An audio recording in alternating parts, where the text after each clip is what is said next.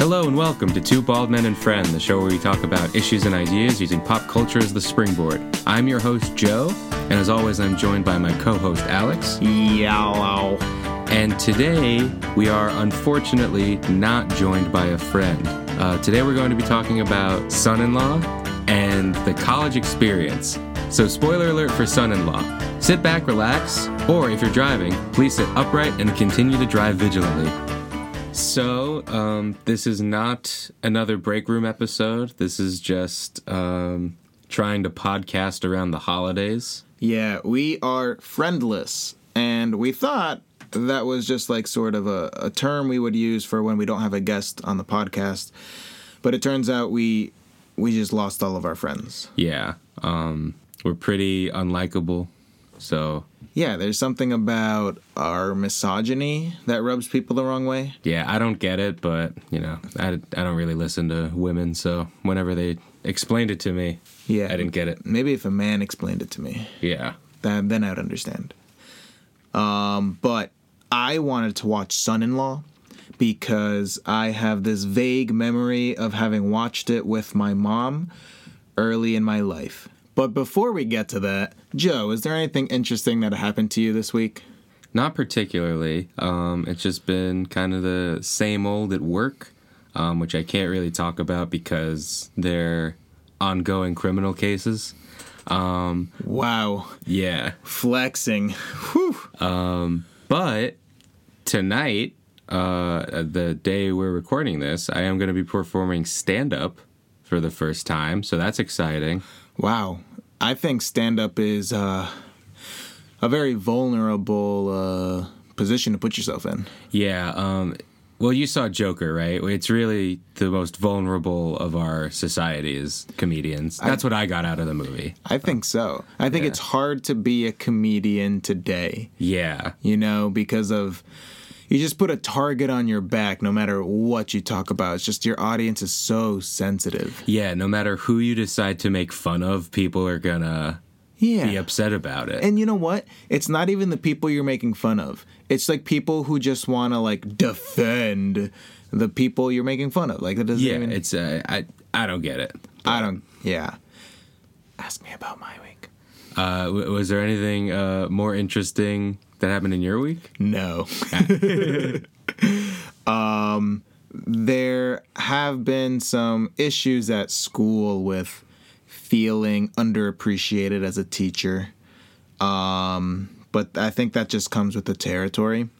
I would love to see a movie that really gets into like what it means to be a genuine teacher today, not like the movie Bad Teacher with Right. Cameron Diaz and Bradley Cooper, but like a real like drama drenched with comedy because that's what teaching is. Yeah, It's- like a like a funny version of Freedom Writers. Is that what you're getting at? I've never seen Freedom Writers. Ah, you should watch Freedom Writers. I haven't seen it in in many years, and so it probably isn't fitting squarely into what you're describing. But it's about like a no nonsense teacher that connects with these kids. It, that I don't know. I don't want to make Freedom Writers sound dumb. It's a very good movie. Yeah, well, it sounded dumb. no. um, For those who don't know, Son in Law is a movie about Pauly Shore acting like Pauly Shore. Uh, Yeah. So Alex, you mentioned that you had you have a memory of watching this a long time ago. I had never heard of it. So when you were like, we could watch Son-in-Law, I was like, meh. Starring Pauly Shore. Ah. uh, yeah, Pauly Shore is the resident advisor uh, who lives across the hall from a country girl trying to accept all of the changes that occur in college. And hijinks ensue when she goes back home for Thanksgiving break, bringing Pauly Shore with him. yeah, that's uh that's the best way to put it. This movie uh, at times felt like a a montage, and often at times felt like they just pointed the camera at Pauly Shore and like didn't tell him they were filming. Yeah, uh, I was definitely entertained by this movie. As an audience, I would rate this movie a four. I had a lot of fun watching it. I had a lot of fun making fun of it. And then at the end of the day, it did have a point to make. And I was like, wow, that's more than I would have ever asked of you. and so and so I, I rated it pretty high. Yeah, um, I'm bringing back the debate. I'm gonna give this an audience rating of 3.5. You son of a bitch. um, because like I did genuinely enjoy it. It it wasn't like a spooky buddies where it was so bad it was good. Jokes were landing and made me laugh out loud. But and we could talk about this later if we have to. I think because um, I'm used to this one idea of Pauly Shore. There were times where I felt like he was doing an impression of himself. and so there were times where I was like, that's not what Pauly Shore would. I guess that's Pauly Shore, so I guess that is what he would do. um, as a critic, on the other hand, there were a lot of issues that I had mm-hmm. coming into this movie or leaving the movie. Um, and I don't know if it has to do with it coming out in 1993, but it seemed very. I guess the whole movie was comparing conservative country with like liberal city.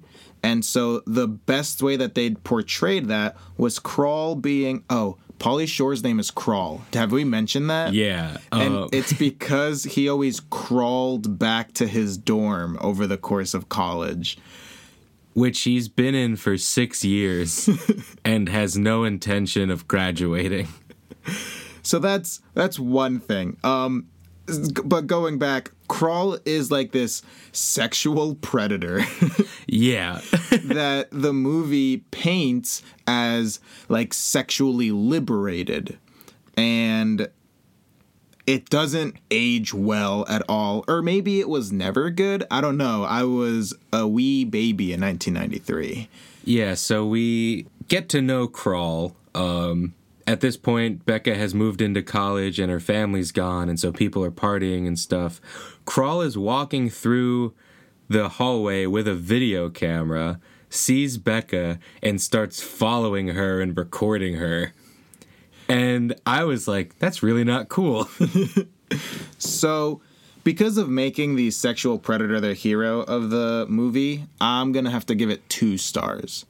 And again, that differentiation is the understanding that this movie hasn't aged well, but still being able to enjoy it. Maybe because of my privilege, but regardless, it's it's not good. yeah, uh, I I think this is a movie you can watch and enjoy, but also understand that there are serious problems both in what they're portraying as well as just like bad storytelling. um, so yeah, I, I would also drop it down to a two as a critic. So let's get into this. Let's let's first there are some good things I want to talk about this movie. Crawl is a weirdo and the world just sort of starts to accept him. I was mm-hmm. pretty into this idea where Crawl doesn't change himself. He he's weird, everyone's put off by it, and he keeps being weird but starts like easing them into it like his move is to ask you about your hobby get into your hobby to get to know you and mm-hmm. it's it's a great way to like not have to change yourself but be become more welcoming at first he's very off-putting and it's totally reasonable why people wouldn't like him mm-hmm. Yeah, I I liked it especially with Becca's little brother, who's Ham from The Sandlot. Um, that's his character. Uh, no, it's not. Um, but I like how he is like complimenting him. He's like, "You're so cute. You have like these, you know, like chubby cheeks." Uh, I guess in his mind is a compliment. Um, and the kid's like, "Shut up! I hate you!" Like blah blah blah. But then is like realizes that the brother's into computers and so Crawl is like, I'm also into computers. Let's talk about that. And then just become like genuine friends. well, they both also relate with objectifying women together. Yeah. Um, they really get into this back and forth of like, oh, Playboys, you holding back mm-hmm. on me? Have you touched my sister's boob? What? Don't talk about your sister like that. you know, fun stuff. That that was a weird question because he he asks, "You ever touch my sister's boobs?" And his tone suggests that he's like, "I hope you say yes, because that's gonna really turn me on." Yeah, there, there are definitely some things going on here where Yeah. I don't know what direction the director was taking or the uh, screenwriter was taking. Um, jumping sort of to the end of the movie, but this is still about Crawl. I like that for most of the movie, him and Becca were just friends. It wasn't this sort of one of them likes the other but is trying to keep it secret and then at the end the other friend realizes that they liked them the whole time. It was a, a genuine friendship that built into a more genuine like romantic relationship. And even at the end they don't necessarily end up together but it sort of leaves the the hint that they're gonna try dating. Um, so I, I thought that was a neat deviation from what we're used to. I agree. I think Crawl is like so crazy and breaks Becca out of her shell that it makes sense why they bond so much. Mm-hmm. Yeah, they're just friends. And near the end, she's all like, Well, our engagement was fake anyway. And Crawl is like, Well, yeah, but like, I started to like you. And mm-hmm. you could tell like she started to like him too. But again, neither of them is like being coy about it. It was like, oopsies. Which brings me to a, a plot point that I did like. First off, the movie builds pretty slowly. It takes its time to establish the characters, and it really allows the viewer, who is also put off, as at least for me, put off by Crawl, get to know him before he gets exposed to the family because then you can sort of have that lens of oh that family has a good reason to be put off. But i've warmed up to him so i'm sure they will type of feeling. Um it spends the first half an hour just being at college becca not being comfortable a few montages of them uh opening up to each other and becca getting her new hair getting a tattoo. Before they go back home for break and which i think is the is the crux of the of the movie. Like if i saw a trailer for this movie it would be all about bringing crawl back home to her family. Mm-hmm. but they don't get to that until one third into the movie. And i think that pacing is lost nowadays with all of it, like, the, the stimulation that we get in movies. Mm-hmm. So I was appreciative of the slow build and character development before we get to an actual conflict of, wait for it, Becca's boyfriend from home wants to marry her and she doesn't want to marry him back. So she avoids getting proposed to until he starts proposing she forces Crawl to do something, and Crawl is like, I don't know what to do. Fine, um, uh, we're engaged. Sorry. And then the rest of the movie uh, proceeds. Yeah, it was an interesting like way to go about this um because it was unclear to me. I don't know if you had the same problem. I couldn't tell if Becca wanted to break up with her boyfriend or if she just didn't want to marry him. And I understand they end up like breaking up because she says Crawl do something and then he's like he does what he does. But that's what happens when you get Crawl on the job, you know? He's just crazy hijinks. It yeah, it seemed very sudden and surprising that they just committed to this. Mm-hmm. I imagine maybe Becca inviting Crawl like Crawl, you gotta come home and pretend to be my fiance so that my ex boyfriend from home doesn't try to get back together with me. Like somehow that makes more sense and I'm, I'm not here to nitpick but it all seems so sudden and so random i was like ah, fine i'll get on board but i'm doing it begrudgingly Yeah, because when you described the plot to me, you said like she uses her friend from college to pretend that they're married. And so that's what I thought the reason she was bringing him was. But it was this very like heartfelt moment again because they are genuine friends. She realizes that Crawl like doesn't have a home to go to for Thanksgiving break. So she's like, "Well, why don't you come with me?" And then he just happens to fake propose to her. Um, also, this is the longest Thanksgiving break ever. Like, It was it was a full week, oh, okay. um, which is longer than normal, but they played out each day very long. yeah. I, I guess I missed that. I thought it was just the usual, like, Wednesday to Sunday. And I was like, this is all happening in four days, which even a week is still short. Yeah, it's like six days. Like, Yeah. it, it was too much, especially with all of the montages that occur. Yeah. Like you would think that time would pass faster, but then when it's not montaging, it's like live. Apparently, Wait, I just realized though, the the ending of the movie is on Thanksgiving. So it's not even Thanksgiving like break. It's whenever they left to that Thursday. yeah, yeah. Like, Oh my goodness. Yeah, when you get the week off, you get Monday, Tuesday, Wednesday off. Not Right. not the week after Thanksgiving. yeah. And they left maybe Friday night. Who knows? I'm just saying this this movie's timeline is boggling, but Uh, but overall, definitely the parts of these of this movie that are fun are Pauly Shore acting like Pauly Shore. Like he gets punched in the face and just collapses and cries. and you're like, what, what, why did you? Uh?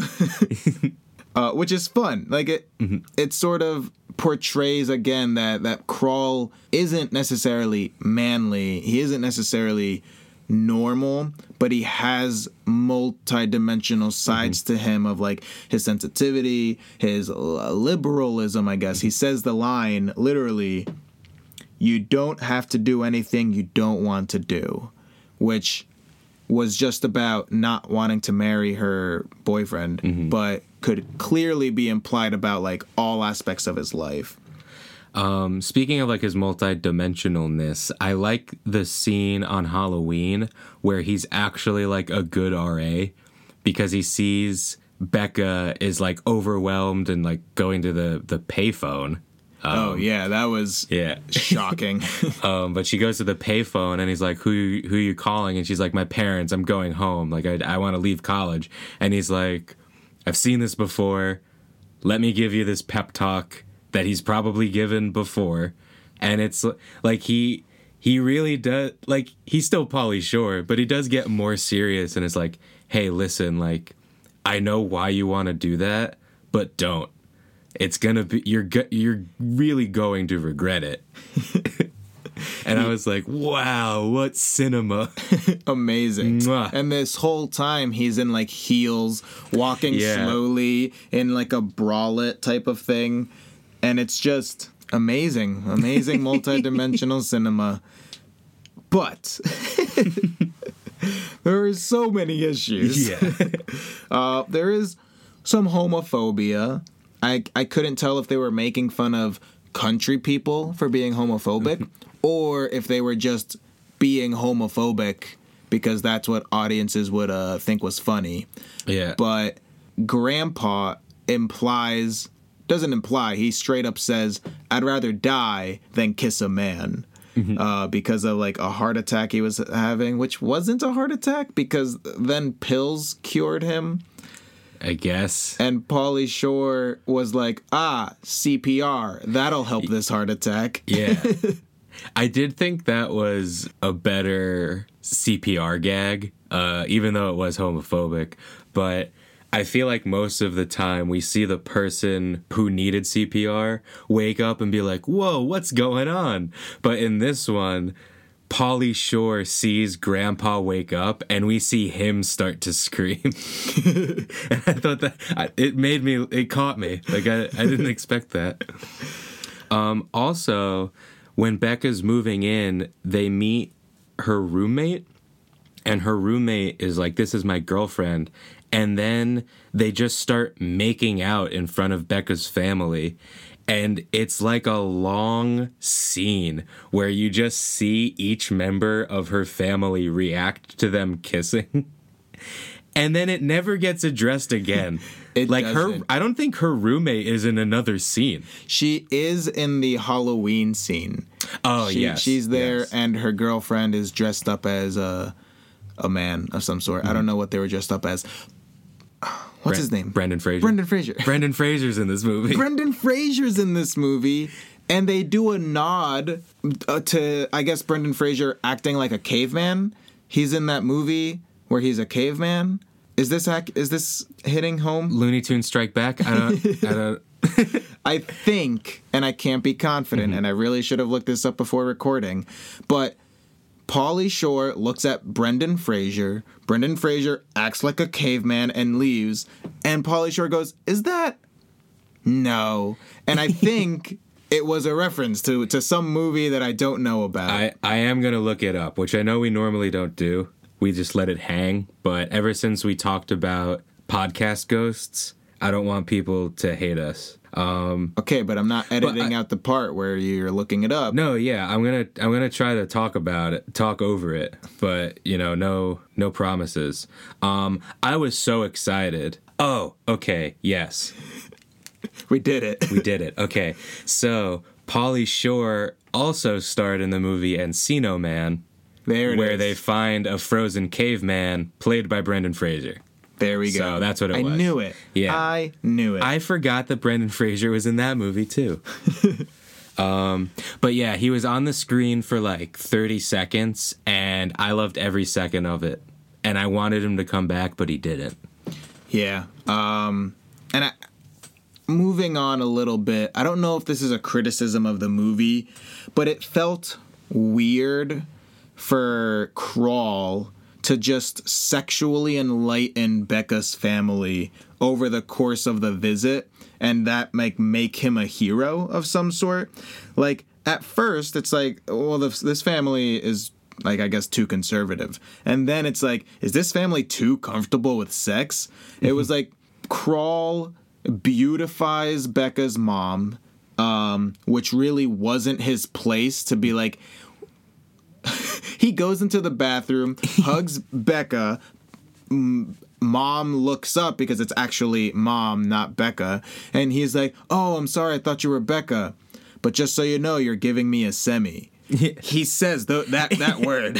And she is like angry and is like, get out, like, get out. I'm not Becca. And then he's like, hold on. Can I say one thing? And she's like, uh, I don't see why not. it's like, you don't? and he's like, You could be hot. yeah. which is insulting. Yeah. Um, and he, he he does say like almost compensative lines of like you need to let your inner beauty match your outer beauty, which like almost saves the day, mm-hmm. but not enough. I like thi- yeah, I, I was like, oh, how sweet. I think if he led with that and it wasn't after he just hugged her while she was only in a towel, it would have been better. But the surrounding circumstances make it a really bad scene. it just was weird and then it works. Mm-hmm. So like he beautifies becca's mom. Becca's mom goes to this ranch that has a dance and becca's dad is like oh man i haven't had a boner since 1991 and they they dance. They rush home to do it. And then the next or as this movie would say, bone. Yes. and then all of the next day, everyone talks about it. Becca's like, "Hey, mom, I heard you moaning." Yeah. You know like- how you know how 18 year olds would say to their mom when they know that they had sex? and and Becca's mom is like, "Oh, sweetie," and then Dad comes home and is like, "Oh, last night was amazing," and she's like, "Oh." Yeah, mom is like making coffee, and dad like walks up behind her and like thrusts his pelvis against her butt and is like, Beautiful morning, isn't it? and then, And everyone in the kitchen is just like, Same shit as usual. but it's not. Yeah. It's unique. and and then Pauly Shore on the way to working with dad is like, "Hey, did you bone your wife? Don't hold back." As they're leaving, and Becca's mom again is like, "Oh, crawl."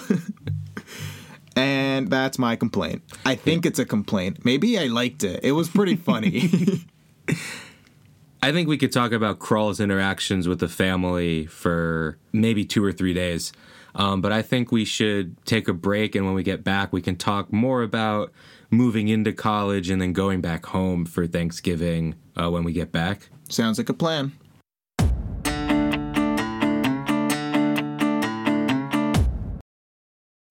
Alex, um, do you think you could help me with a, a little problem I've been having? Yeah, no problem. I, um, Oh, I, solved it. I said no problem. Now you don't have a problem. that's a good one. Did you make that up on the spot? Uh, yeah, actually, I think I I improvised it. How'd you learn how to do that? Oh. I couldn't do it. Um, Shows how good those classes are. I am willing to advertise this. I'm sorry. Okay. no, it's okay. SeriousComedyTheater.com. That's right, SeriousComedyTheater.com. That's theater with an R E. You will see the theater that Joe and I are both involved in. Yes, we perform improv and now stand up. Serious Comedy Theater offers classes in improv, it offers classes in stand up, and it offers classes in sketch writing. So, no matter how you want to produce, you can be part of a group, you can be by yourself, and you can do it off the stage. So, if you're in the Beacon, New York area, or even just the Mid Hudson Valley, definitely look into this great opportunity. I'm certain that my comedic tendencies have skyrocketed ever since being taught under the masterful Chris Fontakis. Fontakis? Fontakis? I think it's Takis. Takis. Takis. Chris. Chris. That's Serious Comedy Theater, R-E dot com.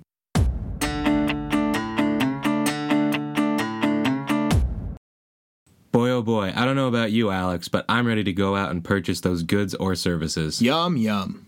Um, so Alex, you said that you wanted to um, talk a little bit about the college experience that we see in the movie versus what we experienced. Yeah, there was a a scene near the beginning that really stuck out to me. It was move-in day and Becca is coming in. We see a lot of family tension of, oh, you carry this luggage, no, you carry this luggage, uh, and a lot of dynamics of wife having to be the most mature out of all of them, husband being pretty uh, authoritarian. Uh, but th- the weird part for me was that on move-in day, I get that it's chaotic, and they definitely got that part right but it felt like there were already a lot of established relationships amongst the people moving in. There was a guy in a towel, uh, I guess, walking over to shower in, in the communal showers. And I'm thinking to myself, like, who does that on the first day you just moved in? Like, you see people still moving in. Yeah, like Becca was like the last one to move in too, because the dorm was filled with people already partying. Yeah, it was very chaotic. And then some girl pulls the towel away from the guy who was headed towards the communal shower, and he was like, whatever and is It's California. Yeah, it's liberal california and they just go to, they continue going to the shower in front of a bunch of parents in front of a bunch of freshmen and and it was uh, weird and i don't think it's accurate but what do i know Yeah, so um, Alex, you and I went to the same college, um, and we had freshman dorms specifically. Um, I'm sure a lot of other colleges have this, but I'm wondering if every college has a dorm specific for freshmen only, and maybe that's why so many people were already there. Yeah, it just seemed like uh, established friendships existed on the first day of college, and that was weird and unique. Yeah. Having the RA be wild is definitely interesting. Like, y- you understand that this crawl guy had to go through an interview process, uh, Yeah. and someone in res life had to be like, yeah, they're good at being responsible for people. And since we've seen from the movie, he does not do well with first impressions. So, how did that come about? Maybe he had a very long interview process and just warmed up to the residence director the same way he warmed up to Becca's family. Okay, possible, fine. but they definitely, what I would consider, exaggerated this idea of freshmen experiencing college and independence for the first time, going wild, and then coming home and uh, thinking they have this whole new philosophy on life that just won't match with what they thought they knew from high school. Like, she comes home and starts calling mom and dad Walter and Susan. I don't remember the parents' names. Uh, but it, it was a point of contention of her calling them by their first name. And they're like, You got me dead, god damn it. Eventually, once they get fed up. And it, it definitely felt exaggerated. Yeah. Um I I understand the idea of a kid coming back from their first semester of college and being like, "Yeah, you know, I I just get it now." But I do think the jump from, yeah, you know, like why why label things? You're Walter now. You're not my dad. I'm an adult. Uh, when they get off the plane, she is in a bra and a uh, fishnet I guess, cover over it. So, like, not covering anything up. And you could see the little brother being like, whoa, my sister's hot. Yeah, maybe there was a through line of the little brother wants to bone the sister. Maybe. That we just didn't see all the pieces for. Ah, there was probably deleted scenes that really like Yeah. led up to it. Maybe there was like a big uh, reveal where he like stands up and is like, "God damn it, I need to get this off my chest. I love you, uh, Becca." And Becca's like, "Oh, I love you too, little bro," and he's like, "Not like that." But then Crawl like grabs him and is like, "No, dude, no." Oh man, I can't believe they deleted that scene. yeah, but in general, my college experience, um, I appreciated. Uh, getting to live away from home was very important to me. Um, I really needed independence. I was horrible as an independent person, though. I would lay in bed with Thom, uh, a frequent guest, and we would like eat bags of chips for bed. Like that was, it wasn't like we're hungry. It was, oh, it's bedtime. Let's get into bed and start eating real quick. uh, I was an animal in college. Yeah. Uh, I miss all the crazy food combinations I would try to come up with in college to be like, "Well, I'm hungry and I have a bottle of ranch and pita."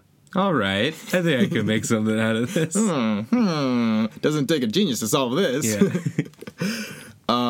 I definitely was ridiculously unhealthy in college. Um, when I first got insurance in 2017, I'm sure I had insurance prior to that, but it was a very confusing time in my life where I didn't know when I could go to the doctor or not. Um, it's like, well, my mom didn't make the appointment, so it's not like I can go to the doctor. So two years post graduation, I finally got like insurance that I thought would be worthwhile to see the doctor, and my cholesterol was high. uh, she said nothing to worry about, but she did use the words moderately high, and I was like, that sounds like something to worry about. I'm 25. yeah. I haven't been to the doctor in probably like three years now, and I'm terrified to go because I know they're going to be like, I don't know how you're alive right now. Are you beating your own heart? Um, I do think it's important for us to go back, though. I actually, since I found out about my cholesterol, haven't gone back. That was 2017. Uh, oh wait, no, I went back for depression. Never mind. Nice. Uh, so, you know what, Joe? I think we should make a pact. Let's go to the dentist at least once in 2020 The dentist or the and doctor? let's go to the doctor at least once in 2020. I I agree. Let's do that. That's right. that's my resolution. It's going to be nice and easy. You'd think, but come November Yeah. next year, we're gonna go. I, I I swear I tried to set up an Yeah, it appointment. just- It just, it they were booked. Yeah. Yeah. All right. Well, let's make a blood oath now so that we can't back out.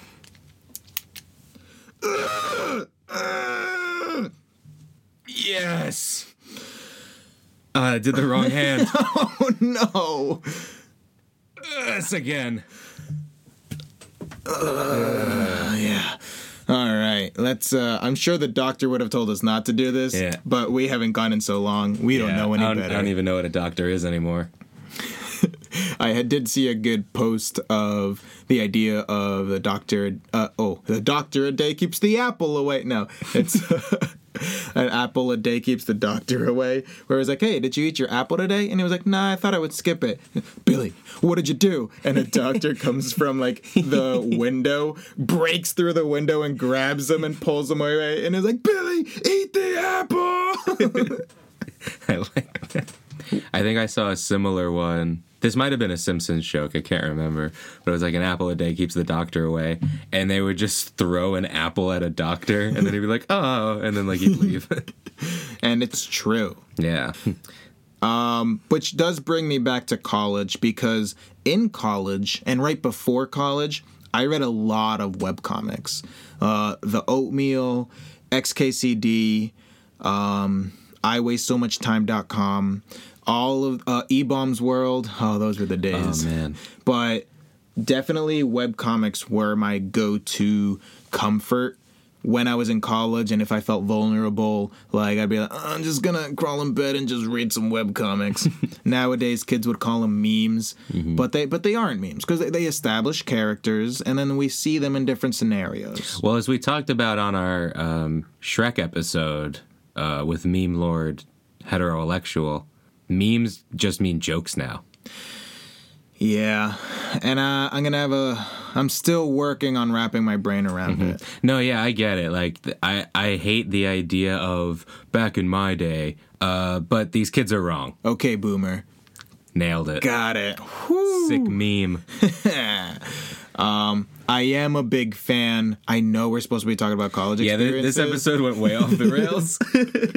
but this idea that this is why we need a friend with us. boomer is a slur for for older people. It's like a form of ageism, and it's like, oh my god, fuck off. That basically proves the point of the, like, hey, I have this legitimate problem. Oh, just grow up. Okay, boomer. What did you just say to me? The memes that have been coming out are amazing. One more thing before we get back to college. My friend Greg, who I've been talking about a lot lately, but not on mic. I just love him so much. Greg, if you listen to this episode, I love you so much. Um, sent me a Twitter post that asks, What is the meme of the decade as we're wrapping up? And I I responded with such a long explanation of why that's not an answerable question unless you define the way to measure. yeah. and it, it was like much more of an intellectual thing than I really intended for it to be. But it was like, do you mean like its impact on society? Do you mean its reusability? Do you mean like how mainstream it is? Like, and a whole decade? And with Gen Zers, like memes come and go within minutes. Like you can't measure, you can't even count the number of memes that occurred in the last decade. Uh, for me, it would probably be Trollface, um, if I had to say.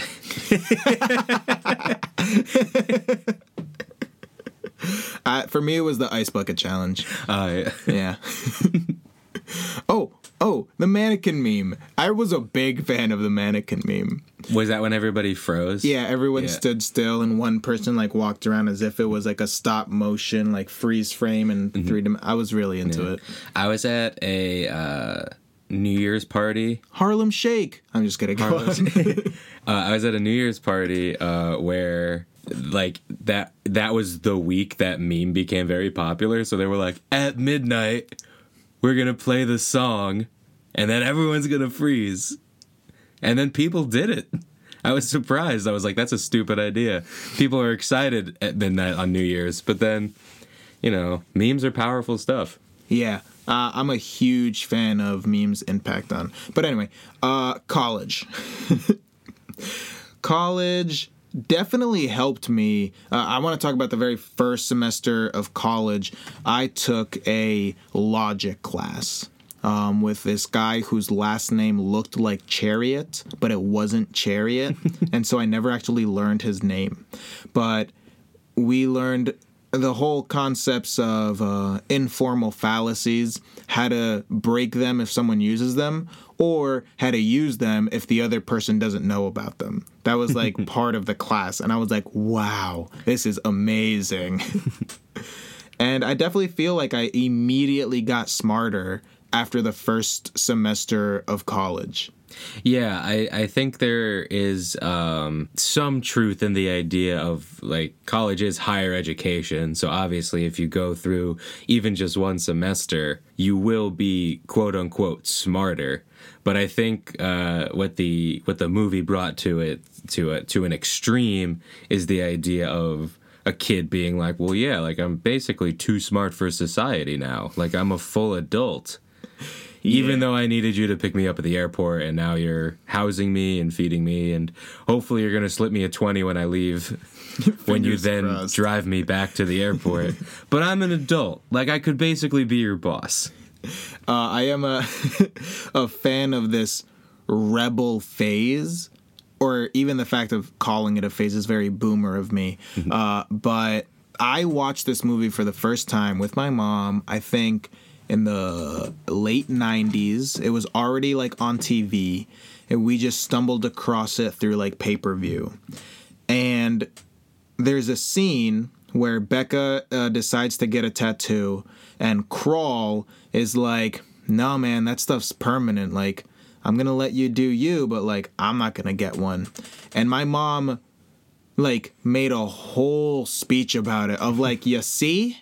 Even this guy, the weirdest, most liberal guy you've now seen ever, doesn't like tattoos. So, what does that say about tattoos? All right. I did think that was an interesting joke of like, yeah, Pauly Shore no, does not like tattoos. and my mom went off of how excited she was that this movie took this stance.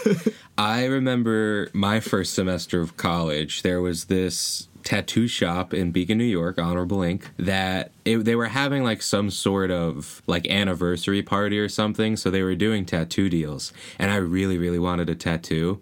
But I was still, I guess, childish enough, for lack of a better word, to call my parents and be like, Can I get a tattoo? and obviously they said no, which I'm thankful that they did because if I got the tattoos I wanted when I was 17, I probably would not like them anymore. I never asked my parents for tattoos because they made it blatantly obvious what they thought of tattoos mm-hmm. and piercings and all of that from the mm-hmm. get go. Literally, like six years old moving forward. Mm-hmm. Um, so I got about four or five tattoos before my mom saw any of them. I I I got their blessing for my first tattoo. Then I was like that's when I was like, well, you know, I'm an adult now. So um, It took two semesters for you. so then I got a second tattoo that I was able to keep secret, but then I needed surgery. So when my mom came into the room, like the way the hospital gown was on me, you could see it. And I was still on like the drugs. So I was like, hey, mom, yeah, I got another tattoo. I showed my mom, I think on my fourth tattoo, I got a rose uh, right below the um, school motto that I have on my ribs. nice. um, it's a rose that's growing from concrete. Uh, it's from Tupac's poem. Uh, but we went to a river, the Delaware Water Gap, and I, she hadn't gotten there yet. And I was like, all right, I'm just going to take off my shirt and I'm just to be. And, and this is how she's to find out. And I was sweating and I was like, oh my gosh, just throw this frisbee. Yeah, just back and forth. oh, she's here now. Okay, just act normal. And she was just like, what is, what it, and we sort of talked about it. and then, like, a few days later, she was like, You couldn't have gotten all those at once. How long have you been holding this from me? and, uh, and then we finally had a conversation about it. But I waited until I didn't live with my parents to show them, or with my mom to show them. And it worked out because uh, what's she going to do now? yeah. Ground me. She did. She grounded. No. Yeah, and, and I listened. Of that's, course. that's my mom. Like, what am I going to do? she birthed me. Show her some respect. College. Uh, uh, so I, I think uh, to kind of close us out and maybe focus us a little bit because I don't know what the hell happened today, but um, I, I, I wanted to talk a, a little bit about how Becca not only learns to like let loose but i think kind of like finds herself and like finds what she really enjoys um, and i think that is a, a real thing that people go through in college that's where you really find yourself and figure out who you are. Um, and so in college that's when i really started getting more into improv. And i think that's uh, been a big uh, factor in my in my life ever since then. Yeah, I think there's a point to be made about college, and I think more so it's the flaw of the education system within like K through 12 of you really don't get to explore what you like. And college seems to be the first place for many people to get to explore those things, uh, whether it be through clubs or through the classes. Uh, but it is a place to have more intellectual conversations um, and that's really what i took away from college was the ability to like formulate arguments and get into debates without it necessarily meaning that you're in an argument like i There were there were uh, a couple times in college where, and I understand not all arguments are like this, um, but like you said, not necessarily be fighting. Where like I would present a point, the other person would present their point, and then I would go, "Oh yeah, I guess I was wrong." Whoa Yeah, I know. But I think you're you're right. Where I, I don't think we have the skills to really do that until we get to college. at least through my experience of high school and i, I think that's the high Yeah. Mm-hmm. school like that's i think that's the high school curriculum's fault not not our age group like it's No, not yeah. like because you're 16 you can't formulate an argument No, yeah, Um, but I, I love the the internet sensation of is water wet because that mm-hmm. back and forth, the screaming is humorous, but each person has a genuine argument and understanding of something that leads them to their conclusion, and they give each other a chance to like share their point and then call them wrong but it, it's mm-hmm. in, in a very amusing like structured way where i was like yeah like i'm into this let's let's have this mm-hmm. debate hot dog sandwich or Yes, hot Okay. dog is sandwich. Anyone who says differently um, just wants to be contrarian. That's There's- what I'm saying. There's literally no reason to not call a hot dog a sandwich. Mm-hmm. That'll do it for this episode. Thank you all so much for listening. Please tune in next time when we talk about instant family. If you liked us, find us on Twitter and Instagram at two underscore bald men and find us on Facebook. And don't forget to rate and subscribe to us on Apple Podcast and SoundCloud. And check us out at twobaldmenpodcast.com. Thank you all again, and if you were driving, we hope you got to your destination safely and on time.